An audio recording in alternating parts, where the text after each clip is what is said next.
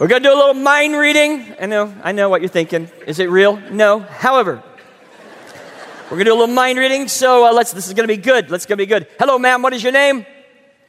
L- is it Liz? That is correct.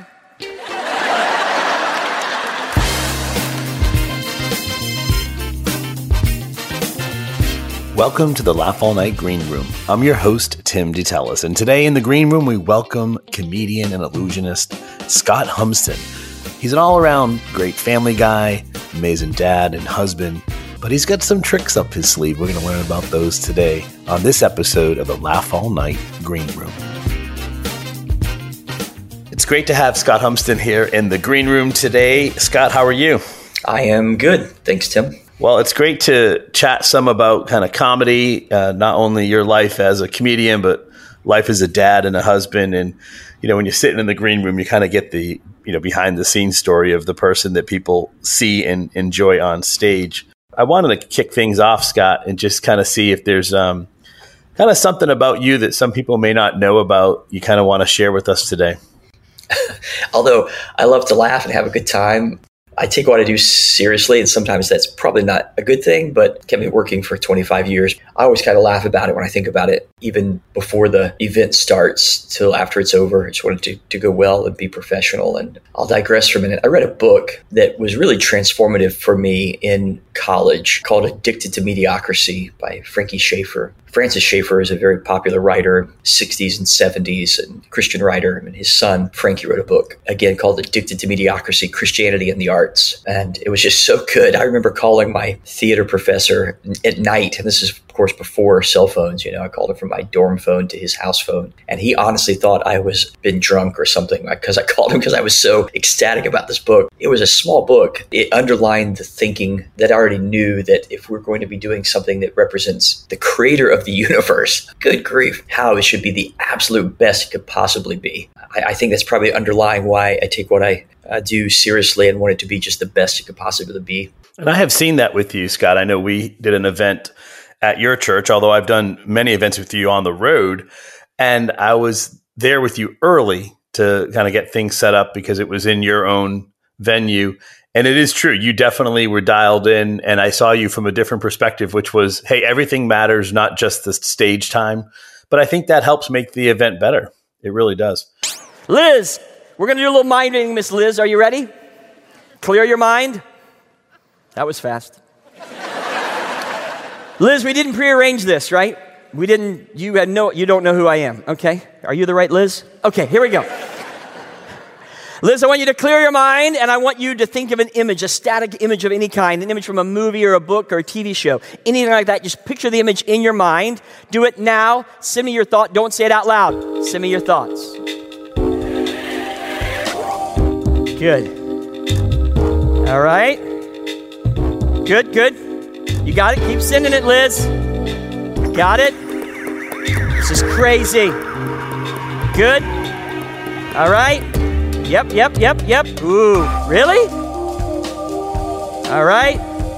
So, Liz, I got an image of like a man, right? But no ordinary man, right? He's like half man or half goat or something. I don't know what's going on. He's got like goat legs and like high top, like Chuck Taylor, the old kind, the Converse, right? And he's got stars. He's got like a vest on, and he's got like a goat tee, right? And oh, a goatee. I just made that up. Anyhow, and uh, and he's like he's like standing in front of a house, right, Liz? Is that right? And and the, the house is like kind of right behind him, not right behind him, but like in the distance behind him. And there's like a lady uh, on the porch, and she's like shaking her finger, like, "You better not stay out late tonight, Paul." And um, is that the image that you're thinking of? Yes or no? No, you're absolutely right. No, no, no. High five! High five, sir. High five. When it came to comedy and magic and being an illusionist, how did you get your start? I got tricked into it. No way. But I'm. no, I was waiting for that. I was born at a very young age. Um, I was born with a cleft lip and palate, and so uh, a lot of surgeries when I was a kid. Didn't play sports. Was a s- small kid.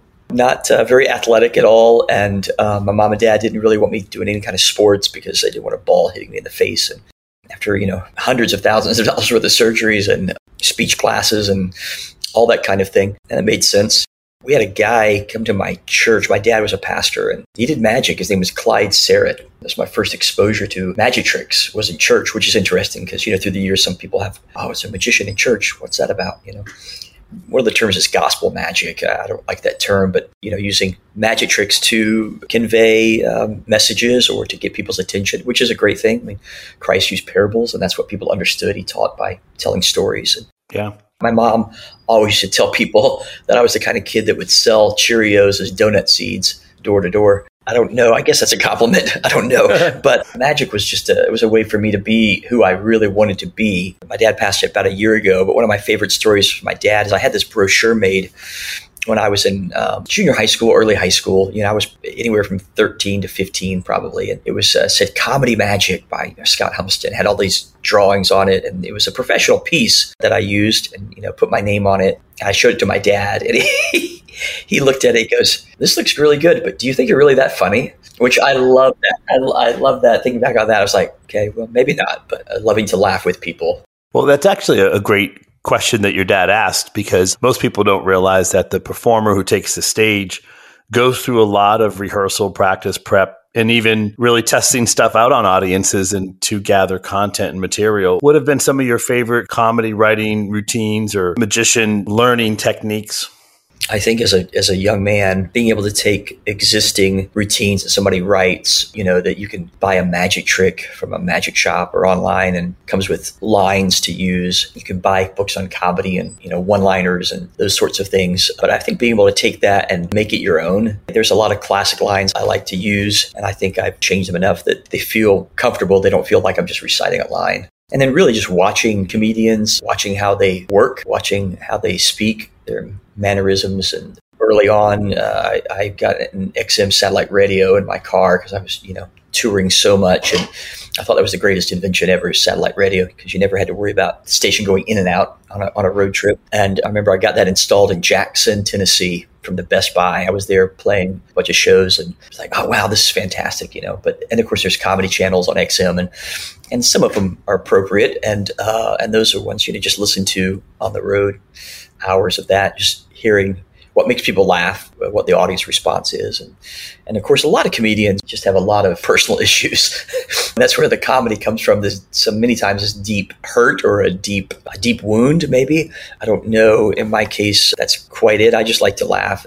I noticed on the road with you, you know, when you're sitting in the green room preparing for the stage, that you have definitely kind of an interesting act. Most comedians are either doing stand up, some may have an instrument but you have so many other tools and resources at your disposal as an illusionist. What's going through your mind before you take the stage? By the way, we call that in my house, we call that show mode. Oh, really? Show mode? Yeah. And if I'm backstage and in show mode, uh, my kids know not to really talk to me, not just to just chatter with me. My wife knows not to ask any questions or talk about anything just because I guess what I'm focusing on at that point, but just making sure I'm going over stuff in my mind, making sure I've got any props I'm going to use or in the right spot. Usually I get all that set ahead of time and there is a moment I can relax. But I was just listening to comedian talk the other day about, I think it was Brian Regan actually, who said, you know, about the butterflies in your stomach, you know, and basically if you don't have those there, like it's not going to be as good. In other words, that's the energy that you use. And people say, do you get nervous? I don't really get nervous at all. Any of that nervous energy, you might call it, or butterflies or whatever, I really funnel that to an energy that you need on stage. If there's somebody on before me listening to the audience, what they're doing, you know, how they're reacting, that sort of thing.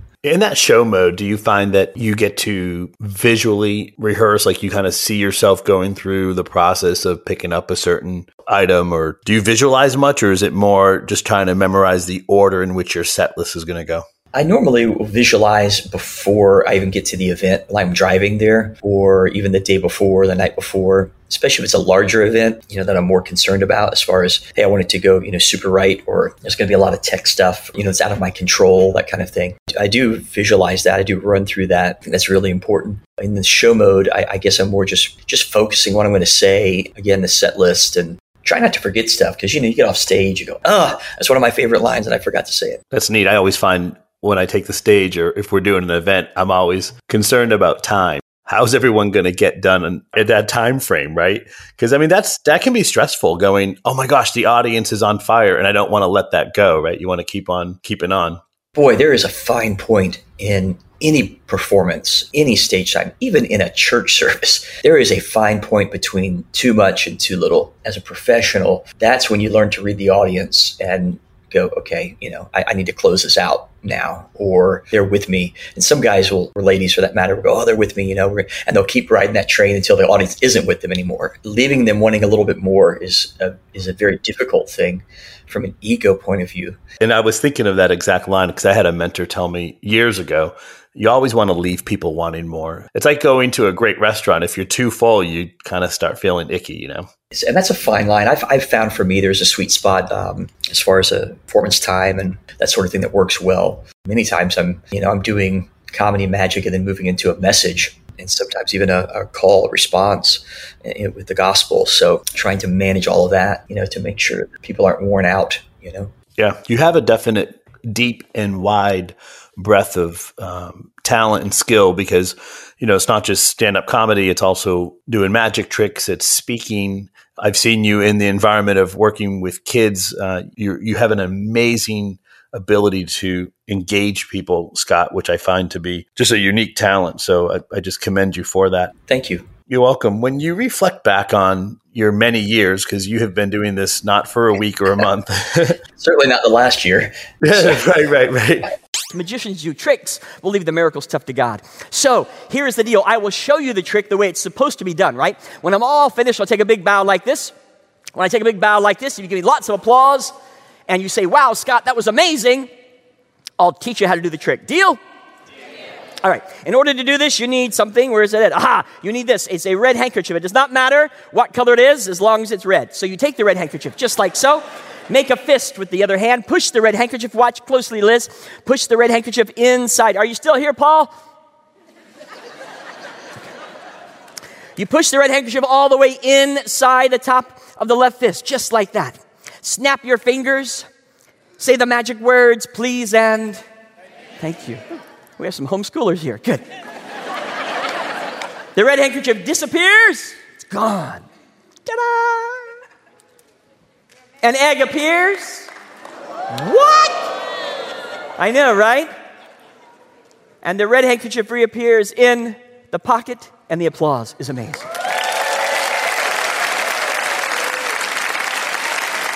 Please don't. Please don't stop. In reflection, has there been maybe a mistake or a lesson that you found that made you better? Better as a performer or better as a person or, or it could be either way. It could be as a performer or as a person, but something, a mistake that happened on the road that really kind of taught you something. Uh, boy, yeah, there's so many. what, what is that? What doesn't kill you makes you stronger. You know, I, I, uh, I like that quote, but it's true in many ways. I used to do a, a bit. I would have somebody clear their mind, you know, like I'm going to read their mind, it's, and it's all silly. I would say to the guy, "Who's Janice?" Right, and then we get a laugh, like you know, right. he's thinking about somebody named Janice. One of my very best magician friends, very professional, been around forever, super performer. He lives in Nashville, and this was actually up north of Nashville at a church. And he saw me do that, and he got a laugh, you know. And afterwards, we were talking, and he said, "Have you ever had somebody pick a card, and it was the exact card that you wanted them to pick? Like it was one of those moments where it happened, you know, just coincidence, right? Mm-hmm. I go, yeah. He goes, well, someday you're going to do that joke about who's Janice, and you're going to hit on something that happened in that person's life that you have no idea about. This guy's wife is going to look at him. You're going to cause a rift there that you didn't mean to cause. Do you want that to happen? Wow. Absolutely not. So I took it out immediately. Comedians would call it a cheap laugh. I didn't mean for it to be that. I wasn't doing it to be mean at all. But as you look into it, you go, yeah, you know, he's right. I don't want that one in a million chance to happen, and it will happen at some point. There's so many lessons like that. And it's not about being politically correct, it's just a matter of respecting my audience at that point for me. Sure. I didn't see that, but somebody else saw that, and that's probably going to happen, and I don't want it to happen. Some of the questions I like to ask our guest, Scott, are these three questions. I'm going to ask all three of them at once, and then we can go back and answer each of them, which is um, what is your favorite candy or snack, uh, your favorite destination in the USA, and then your favorite amusement park ride. So let's dive in with Scott. What's your favorite candy or snack? I grew up with a mom who was the number one Shaklee vitamin distributor in the state of Florida. Oh my gosh. The only time we ever got a new car, you know, as a kid, you know, my dad was a pastor. We never owned new cars. Shaklee gave my mom a new car. Wow. She got to pick out the colors. It was a big old Cutlass Cadillac. I mean, not Cadillac, Cutlass Cutlass. Supreme.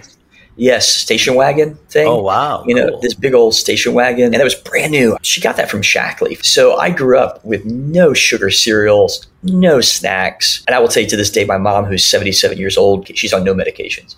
And so I am not a snacky person. However, that being said, I do have my desk right here have uh, shortbread cookies that I just went down the, and got uh, to, to snack on. Those are the buttery ones, aren't they? Yeah, the kind of the UK kind of a thing. Yeah, so I do I do like those. Do you like them with a tea or a coffee? I do like British tea. I have a hard time duplicating it here. I think it's the milk Huh. and the water. I was at a conference speaking right before COVID. We were in the UK while it all started uh, in February of 2020. And I just love the fact that this conference every day at four, tea and cookies would be put out. all of these grown-ups would just stop and whatever we were doing. And this was a professional conference. I just loved it. I was like, my wife was with me. She goes, this is great. I could do this every day. Are you all starting that routine at home? It's like it's three o'clock. we try. Unfortunately, I've got that American work ethic in me that I don't stop. For the USA, what about a favorite destination in the USA for you? I am so blessed to have traveled so much. Man alive. I really, I don't know that I have a favorite place. There's so many favorite places. I honestly, there is. And a lot of my friends, you know, when they're going somewhere, they'll call me or text me, where should I eat here? What should I do here? Uh, which I love. A lot of the places I go to over and over again. But one of the places I've only been to once and I cannot wait to go back is Sedona, Arizona. I guess being from the East Coast, anything out west, I love. Montana, Wyoming. Favorite amusement park ride? Do you have one? That's such a good question. I used to love the teacups Okay. at the Magic Kingdom. I grew up riding those teacups and then to take my kids on those teacups. And then just after I turned 40, uh, I got off the teacups and I had like vertigo or something the rest of the day. Like, Wow. I cannot ride them anymore. So that was kind of bittersweet. And I've tried it since. Like, nope, literally, like the rest of the day was shot. I, I think, as far as just pure enjoyment of a ride, and it would be soaring at Epcot. Basically, you're in this glider thing, and there's like three levels. And if you've ever been to an IMAX movie, like the That's what it on yes. giant screen, they basically took an IMAX movie and turned it underneath you. You're on this thing that moves up, and you look down and all around you, and so you're above Wow. Where you're not just watching to your wind blowing on you and they when you fly through the orange groves you know you smell oranges and it's just one of those immersive rides That you're like wow that's that's pretty great I remember one point on it. It's like I actually lost my breath because it's like you're flying off the edge of a mountain. yeah no it's, it's pretty intense Are you, sir, in the blue shirt? Yes, sir, young man. Come forward. And uh, we need a young lady to help him out. We got a young lady right over here. Would you help too? Come on, clap loud for these two. They're coming this way. We got to. We're gonna go this way. It makes the show look bigger. What's your name? Caden. Caden. Caden. Are you coming back? I didn't get up and leave when you walked in. All right. I'm just messing with you. He's coming back. It's my brother. So, I have no idea who that is. Um, Caden, stand right over here, Caden. Caden, and your name? Hey. Stay right there. We did not set this up. I promise you. What is your name? Hayden.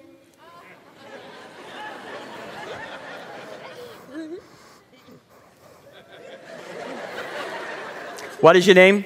Caden. Booyah! We didn't set this up, did we? How old are you?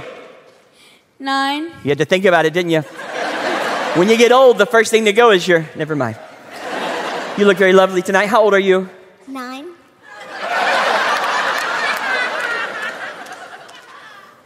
You missed it. They're both nine. Hey, uh, Hayden and Caden, pretty weird. You guys know each other? No. Would you like to meet? Okay, now. Let me introduce you. You can be friends. You can be friends for this. This is a good trick. You can be friends. Hayden, this is Caden. He's nine, quite a man.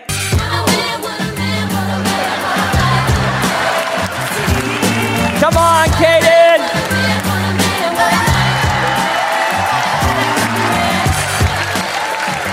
Easy. Easy, Seabiscuit. We're in a Baptist church. You're okay until you lifted up one leg. That's all I'm saying. Well, Scott, I've enjoyed hanging out with you in the green room today. But um, before we do close out, I, I want to take a moment and let you just kind of share. I know there's a deep passion in your life for your family. You have uh, an amazing wife and great kids. And also, you mentioned in the beginning of the interview talking about how you take what you do seriously in your calling and you love serving churches with comedy and magic for families. And so, any kind of final parting thoughts you'd like to share with us, kind of from the sitting in the green room with Scott? This is what we want to remember about you. If you want to connect with somebody, bring them joy. There is nothing in this world that people appreciate more than smiling and laughing. When you can laugh with someone, there's an instant bond and trust there. Pastors don't have to be professional comedians and go on the platform and tell jokes every week but they do have to endear themselves to the people listening to them. And this is a change in our culture for the better in American church culture in the last 40 years. And that is the people listening to that pastor, that speaker, there has to be some empathy there both ways. And they have to understand that this guy cares about them. When they understand that, and there's that, and in theater we call it a cathartic moment, that moment where you forget that you're watching something. Mm-hmm people forget for a moment where they are, what they're doing, and they're really embracing those words that they're hearing. And laughter and joy makes that happen so much quicker. And I'm just glad I'm able to use that as a tool to, to connect with people. Well, you're doing a fabulous job, Scott, and I appreciate your dedication to your craft. I also just admire you as a family man, a dad, a husband, and just thankful that we're enjoying some time on the road with the Laugh All Night tour. Yeah, it's a lot of fun. Thankful for your friendship. Absolutely. Thanks, Tim, very much. Yeah, thanks for hanging out today. You're more than welcome. Thanks for listening to the Laugh All Night Green Room. I'm your host, Tim DeTellis, and stay tuned for future episodes with comedians that are on tour with Laugh All Night, coming to a city near you. For upcoming shows and events, visit laughallnight.com and follow us at Laugh All Night on Twitter, Instagram, and Facebook, and we will keep the comedy coming your way.